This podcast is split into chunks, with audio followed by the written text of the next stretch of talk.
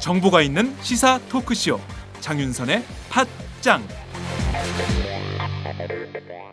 다음은 팟짱 서포터즈 1호 광고입니다.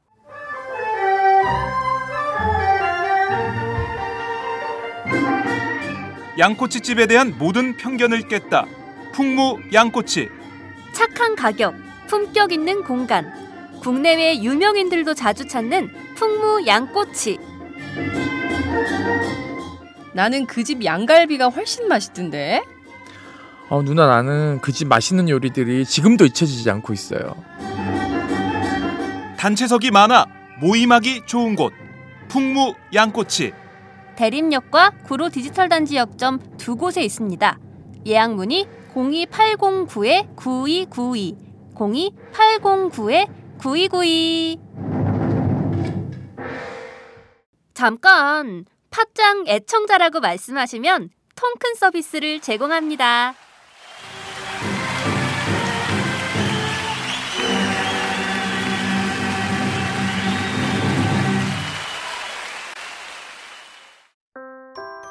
안녕하세요. 충남 금산에서 아버지와 함께 인삼 농사를 지어 홍삼을 만들고 있는 젊은 농부 이성규입니다.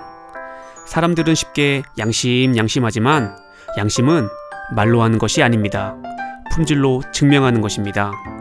양심은 고지식의 대명사 아버지가 품질은 항상 발전을 추구하는 아들이 각각 책임지는 환상적인 초와 거기다 직거래라 가능한 합리적인 가격까지 믿을 수 있는 홍삼 제품을 찾고 계신가요? 노력한 만큼 내어주는 자연의 마음을 알기에 참 착한 홍삼. 지금 검색창에 정성농장 홍삼을 검색하세요.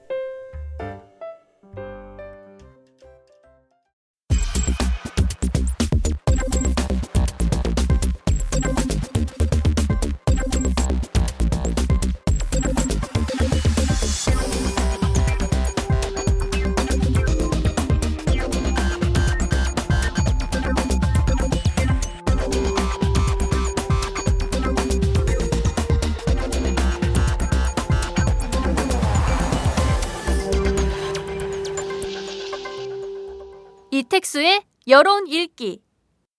매주 금요일에 고정 코너 시작하겠습니다. 이택수의 여론 읽기. 오늘도 어김없이 리얼미터 이택수 대표 전화로 연결합니다. 대표님 나와 계신가요? 네, 안녕하세요. 이택수입니다. 네. 어, 저희가 공지 사항이 하나 있습니다. 네. 네. 어떤 거냐면요. 궁금하시죠? 네. 네. 9월 9일 드디어 어, 장윤선의 팟짱 1년이 됐습니다. 그래서 1년을 기념하면서 어, 토크 콘서트 공개 방송을 할 예정인데요. 대표님 그날 오실 거죠? 어, 가급적 가려고 노력은 하고 있습니다만 확실하진 않습니다. 네, 대표님 일정이 너무 바쁘셔가지고 어, 좀 어려우실 것 같다는 얘기를 저희가 사전에 네. 듣기는 했습니다만 제가 이렇게 또 네. 장난을 치고 있습니다. 네. 예, 그 9월 9일 저녁 7시 어, 서울 글로벌 센터에서 만나 뵐 예정인데요. 굉장히 많은 분들이 후원을 해주고 계세요. 뭐 떡을 보내시겠다는 분도 계시고요. 어, 네. 저희 팟짱에 광고하고 계시는 그 어, 선식집이 있습니다. 선식집. 네. 뿌리마켓에서 또 두, 두유도 보내주시겠다고 하고 있고요.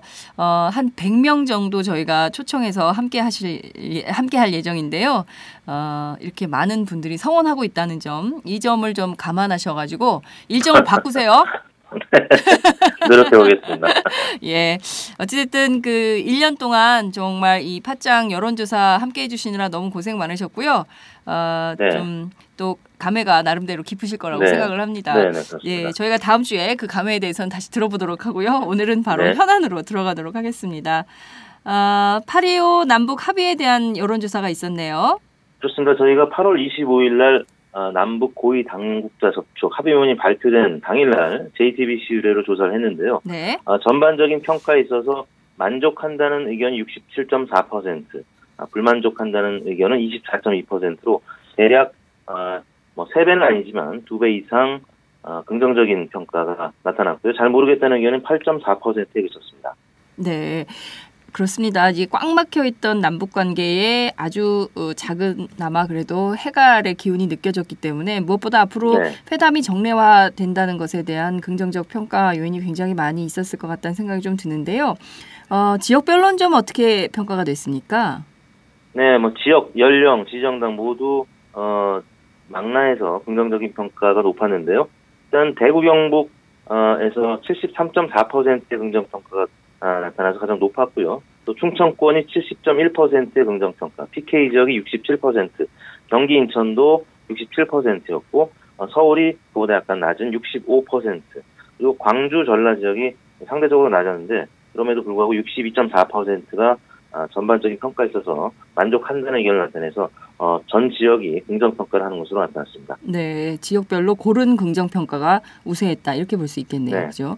연령대는 좀 어떨까요? 젊은 층들이 좀- 그렇습니다. 예. 그 60대, 50대가 뭐 가장 음, 아, 긍정 평가가 높았었고요. 80%가 넘는 수준이었고 네. 40대가 61.5% 긍정 평가 그리고 그 다음에 20대 58.1%, 어, 30대 가장 아, 상대적으로 낮았는데 만족 45.6, 불만족 42.6, 아, 음. 오차 범위 내에서 아, 만족한다는 게 소폭 높긴 했습니다만 어, 20대와는 좀 온도차가 있었습니다. 20대는 58.1 대 31.5로 긍정 평가가 두 배가량 높게 나타났는데 30대는 아, 그보다는 상당히 낮은 만족도를 나타냈습니다. 아, 30대가 왜 이렇게 이번 그 회담에 대해서 어, 만족한다가 낮을까요? 어떤 평가 원인이 있을까요? 어, 이번에 에, 합의된 내용 중에는 이제 가장 그 만족도가 높았던 부분이 이제 이상가족 상봉과 관련. 그렇습니다. 그래서 이제 5, 60대가 긍정 평가를 많이 했고요. 네. 그다음에 이제 에, 남북 당국자 회담에 대한 기대가 이제 그 다음을 이었습니다. 53%가 이제 기대한다는 의견을 나타냈었는데 네. 그 북한의 입장이 이 유감 표명에 그치면서 음. 그리고 또 재발 방지라는 표현이 명시가 안 돼 있었기 때문에 에, 이 부분과 관련해서는 재발 방지 약속이 아니다라는 의견이 재발 방지 약속이다라는 의견보다는 10% 포인트가 높게 나타났었는데 뭐 이런 부분 음. 아, 유감이라든지 재발 방지 약속 여부에 대한 부분이 에, 조금 미흡하지 않았느냐라는 의견이 30대에서 음. 가장 높게 나타났기 때문에 긍정 평가도 어, 그런 어, 입장을 나타낸 것 같습니다. 네, 그렇군요. 저희가 어제 그 이산가족 상봉을 기다리는 80대 이상의 어, 고령자분들 인터뷰를 좀 했었는데요. 어, 올해 87인데 정말 어, 북에 계신 가족을 동생을 만나 봐야 일사후퇴 때 손을 놓고 나온 게 너무 후회가 된다 이런 말씀하시는데 진짜 네. 듣는데 눈물이 나더라고요. 네, 이런 네. 분들 생각하면 남북 관계가 지금보다는 훨씬 더 어, 진전돼야 되지 않을까라는 생각이 좀 듭니다. 어, 박근혜 대통령 관련된 여론조사가 있었네요. 네, 그렇습니다. 박근혜 대통령이 임- 임기의 에, 절반을 지내면서 네. 어, 최근 뭐 여러 조사기관들이 예, 과거 2년 반 전반기를 평가하는 여론조사들이 있었는데 저희도 어, 머니투데이 더 300의뢰로 어, 조사를 해봤는데요. 네. 어, 2년 반을 평가하는 전반적인 예, 국정수행 지지도는 35%로 나타났습니다. 저희가 아, 이 조사는 지난주 중반에 했기 때문에 에, 이번 주에 있었던 8.15 남북 합의 이 역량은 이제 반영이 안 됐기 때문에 30% 중반에 머물러 있습니다. 음. 아, 중요한 것은 아, 박근혜 대통령을 계속 지지했던 지지층과 또 계속 반대했던 반대층이 이, 이 조사에서 나타났는데요.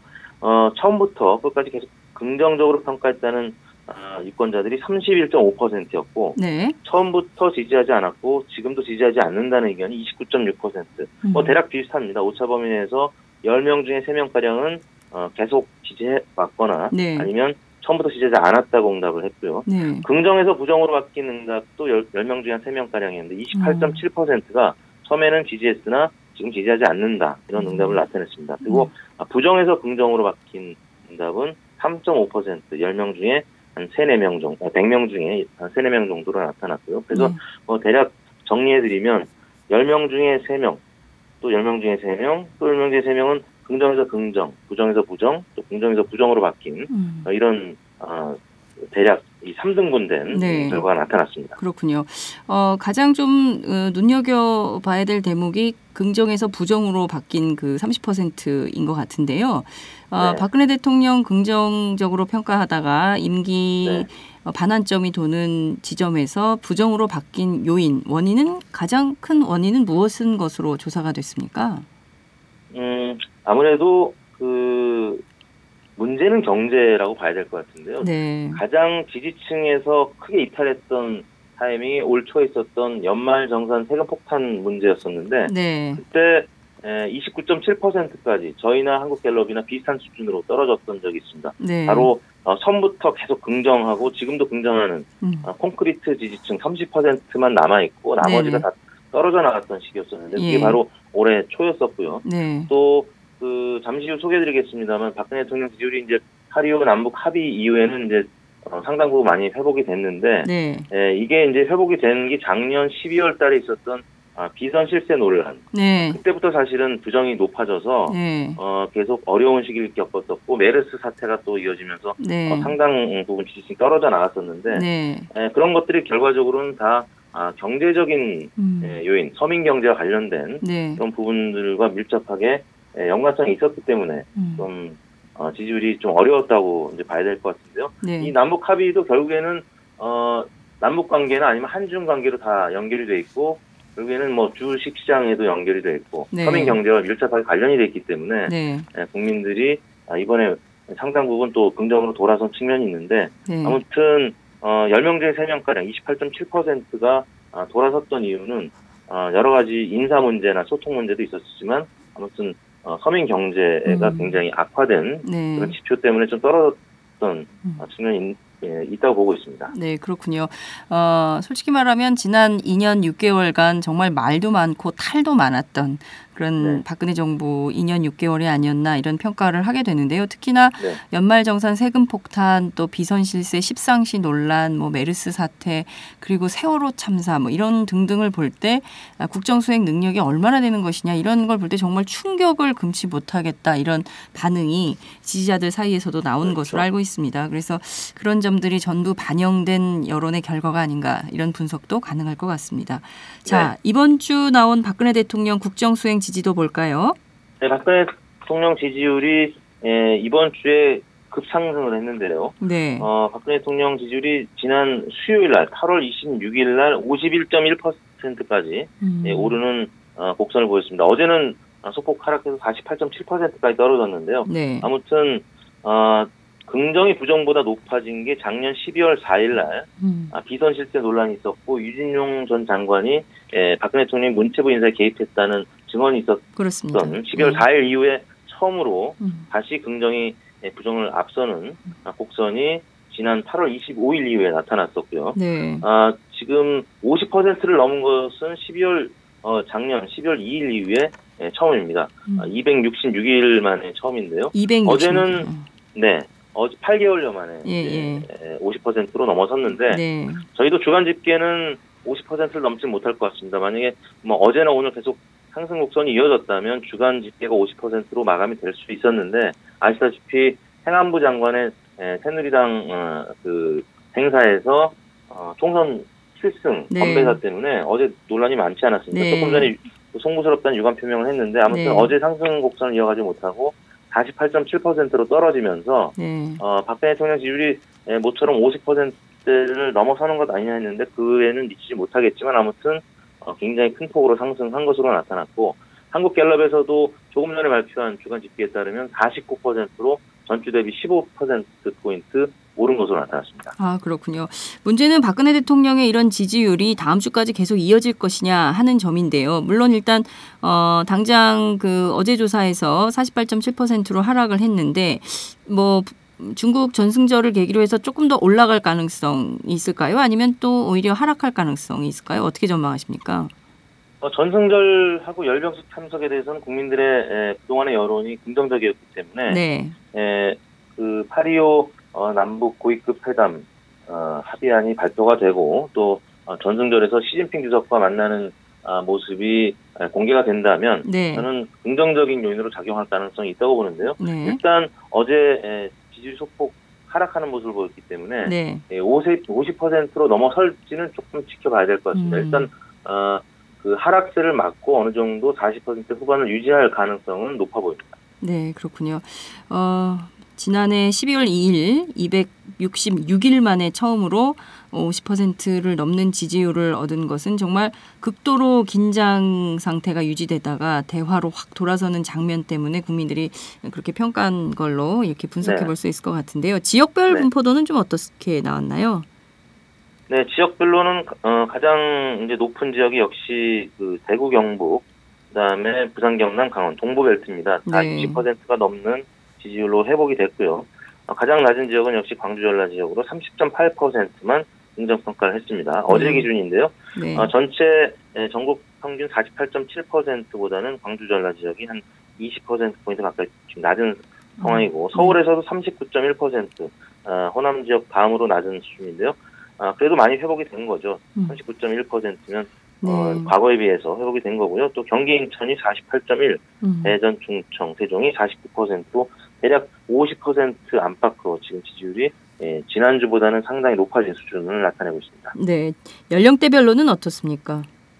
연령대별로 20대의 상승 약진이 좀 눈에 띄는데요. 아. 30.3%였습니다. 어제 기준하면. 예. 그저께는 사실 더 높았었고요. 네, 20대 청년들이 이제 군에서 제대도 미루는 어, 그런 애국심을 보여주면서 네. 또 그런 어, 뉴스들이 여러 매체에서 굉장히 집중적으로 보도가 됐었죠. 네, 그래서 그렇습니다. 20대가 어, 30대에 비해서는 지금 긍정 평가가 10%포인트 이상 높게 나타나고 있는데 아무튼 어제 기준하면 30.3%의 긍정 평가, 30대가 20.8%로 긍정 평가가 어, 가장 낮았는데 그래도 어, 과거에 비하면 10% 안팎의 지지율이었던 것과 비교하면 한 10%포인트 가량 높아진 거고요. 40대는 여전히 에, 부정 평가가 높긴 합니다만 그래도 42.7%의 긍정 평가, 음. 52.7%의 부정 평가. 뭐 대략 이 정도 수준이 에, 박근혜 대통령이 이, 지난 대선 때 득표했던 51.6% 네. 득표했던 시기의 지지율이 대략 이랬었습니다. 40대가 아, 긍정 부정이 어, 대략 4대 5 정도였는데 지금 그 정도 수준을 회복했다는 것이고 50대는 65%, 60대는 77.8%의 긍정평가. 어, 상당 부분 어, 지금 떠났던 어, 중도층의 지지층이 다시 회복이 되는 그런 양상을 나타내고 있습니다. 그렇군요. 어찌됐든 이번에는 825 합의가 가장 박근혜 대통령 지지율을 끌어올리는 견인차가 됐다. 이렇게 평가를 할 수 있을 것 같습니다. 그렇습니다. 예. 자, 정당 지지도 보겠습니다. 네, 정당 지지도에서는 새누리당이 지난주에 42.4%였는데 네. 박근혜 대통령의 지지율 상승폭만큼은 아니지만 이번 주에 소폭 상승하는 모습을 나타냈습니다. 아, 어제 기준하면은 아, 지난주 대비 1%포인트 상승한 43.4%였고요. 네. 어, 가장 많이 올랐던 거는 지난 수요일, 그러니까 그저께였는데 46.2%까지.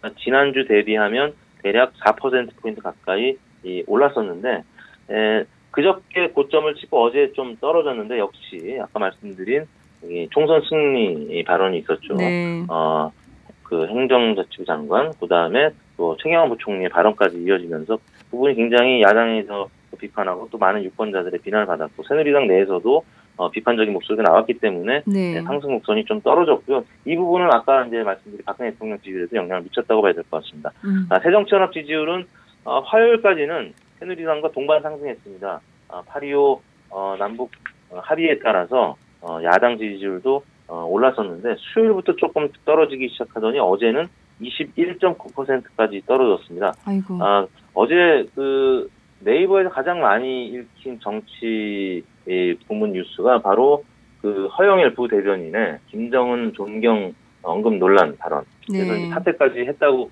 어, 기사가 났는데 이 부분이 아무튼 가장 많이 읽힌 뉴스로 부각이 될 정도로 어, 8.25 남북 합의 이 분위기와는 좀 어, 상반된 어, 결과가 초래된 기사였기 때문에 아무튼 그 기사가 좀 영향을 미치지 않았나 싶습니다. 목요일 날 네. 어, 4%포인트가량 가까이 떨어져서 21.9%로 좀 하락하는 양상을 나타냈습니다. 그렇군요. 아, 조선일보의 기사 한 줄이 이렇게 큰 영향을 미치는 건가요? 아, 여하튼 그 새누리당의 경우에는 40%의 콘크리트 지지율이 무너지지 않는 태세로 계속 가는데 새정치민주연합의 경우에는 21.9%까지 하락했기 때문에 경우에 따라서는 20% 아래로 떨어질 가능성도 있다고 봐야 될까요? 네, 새정치연합 지지율이 그 20%에서 25% 어, 안팎으로 계속 오르고 내리는 양상을 어, 이어가고 있는데요. 네. 지난 화요일 날 27%까지 올랐다가 어, 어제 21.9%까지 떨어졌는데 대략 주간 어, 집계는 한4% 안팎으로 집계가 될 것 같습니다.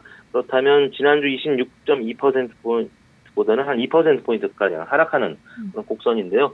일단 어, 새정치연합이 에, 뭐 내용이 이제 격심해져서 지지율이 많이 떨어졌을 때도 10%까지 떨어진 적은 없었기 때문에 대략 20% 초반이 좀 저점으로 봐야 될 것 같고 네. 또 새정치연합이 갖고 있는 고정 지지층으로 봐야 될 것 같습니다. 그래서 어, 이보다는 더 떨어지진 않을 것 같고요. 어, 당이 지금 그 여러 가지 에, 균열 상태에서 좀 봉합해가는 과정이기 때문에 어, 20%대 초반에서 어, 중반 이 사이를 계속 어, 왔다 갔다 하지 않을까 싶습니다. 네. 정의당은 어떻습니까? 정의당은 이제 지난주보다는 조금 상승하는 양상을 나타냈습니다. 어제 기준은 5.2%였는데 지난주에 4%대까지 좀 떨어졌다가 아, 심상정 어, 대표의 또 언론에서 여러 인터뷰들이 많이 나오면서 조금 상승한 것 같은데요. 이 5% 안팎이 계속 당분간 이어지지 않을까 싶습니다. 네, 그렇군요. 43.4%, 21.9%, 5.2%. 여전히 지지 정당 없음이 높은 편인가요? 어, 뭐 대략 30%를 넘어가면 부동층이 이제 에, 좀 많다고 봐야 될 것 같은데 네. 지금은 25% 안팎을 유지하기 때문에 좀 정중동에서 무당파층이 계속 25%에서 30%를 넘어가지는 않고 지금 관망하고 있는 상태인데 아, 다름 아닌 새정치민주연합의 에, 그 혁신안 확정안이 네. 나오게 되면 음. 어, 이 무당파층이 좀 움직일 것 같은데 현재까지는 좀 관망하고 있는 상태가 아닌가 싶습니다. 그렇습니다. 지금 보면 저희가 어, 여론 읽기 시작한 이후로 지금까지 새정치민주연합은 계속 20%대를 유지하고 새누리당은 정말 30% 후반대 혹은 40% 어, 중반대를 유지하고 있기 때문에 이 점에 네. 대해서는 야당들이 좀 경각심을 갖고 어, 여론의 추이를 봐야 되지 않을까 이런 생각이 좀 듭니다. 네. 자, 차기 여야, 차기 대선 주자 지지도 보겠습니다. 네, 김무성 새누리당 대표가 25.8%로 지난주보다는 좀 상승한 지난주 네. 21.8%의 주간 집계였는데 뭐 대략 한 4% 포인트가량 높은 지지율을 나타냈습니다. 아, 이번 주에 에, 역시 8.25 남북 합의 이 사안이 긍정적인 요인으로 영향을 미쳤을 테고요. 네. 또 하나는 어, 딸이 결혼을 했습니다. 이. 이, 이 행사에 문재인 대표도 어, 또 참여했다는 참석했다는 기사가 나가면서 어, 김무성 대표 지지율이 에, 긍정적인 음, 방향으로 어, 상승한 것 같고요. 어, 2위 박원순 서울시장은 지난주 17.3%였는데 어제 기준하면 16.1% 소폭 하락한 양상을 나타냈습니다.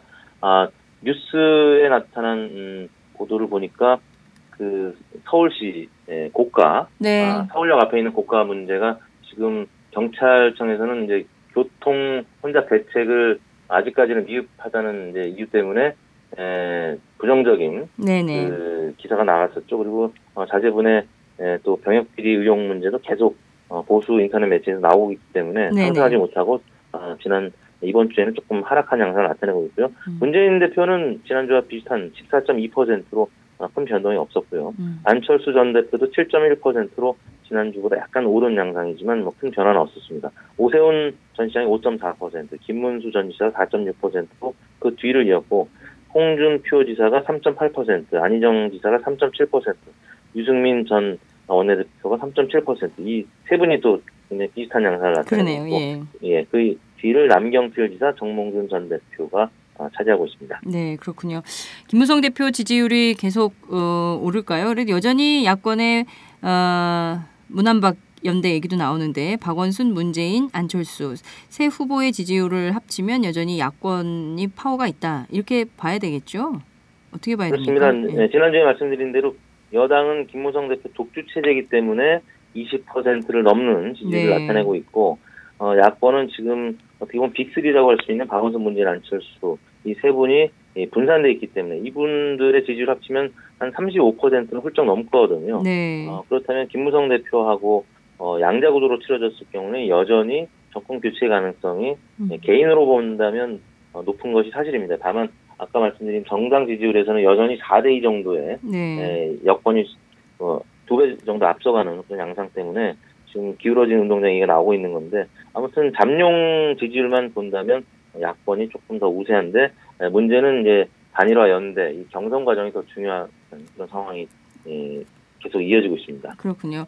어, 어찌, 어찌됐든 야권에서 어떤 방향으로든 야권 연대 혹은 경선에 어, 어떤 방향으로 어, 좀, 네. 좀 방향이 잡힐 것이냐에 따라서 네네. 어, 분위기나 이런 것들이 많이 바뀔 수도 네. 있겠다 이런 전망을 해볼 수 있을 것 같습니다.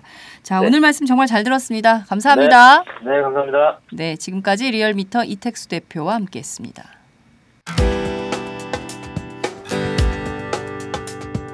네, 우선 10만인 클럽 6주년 축하드리고요. 제가 오마이뉴스에 바라는 게 있다면 자본의 영향 없이 이렇게 시민들의 힘을 모아서 정말 사회적 눈치 보지 않고 올바른 목소리, 바른 시각에서 저희들에게 세상을 많이 알려주시면 좋겠고, 어, 앞으로도 이렇게 아직 인원이 많이 안 모인 거로 아는데 더 많은 후원자들 생겨서 10만인 더 넘어서 100만인까지 이루어졌으면 좋겠습니다.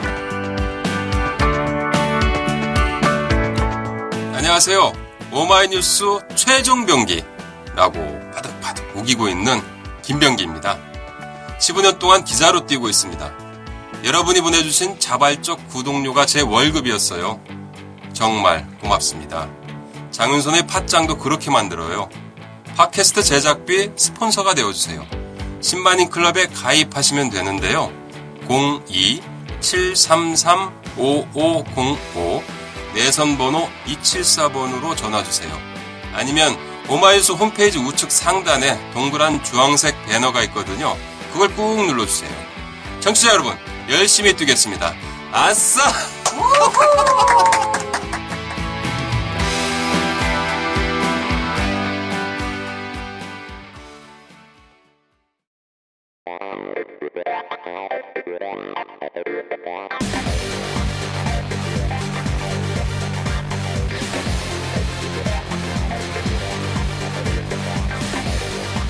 정보가 있는 시사 토크쇼.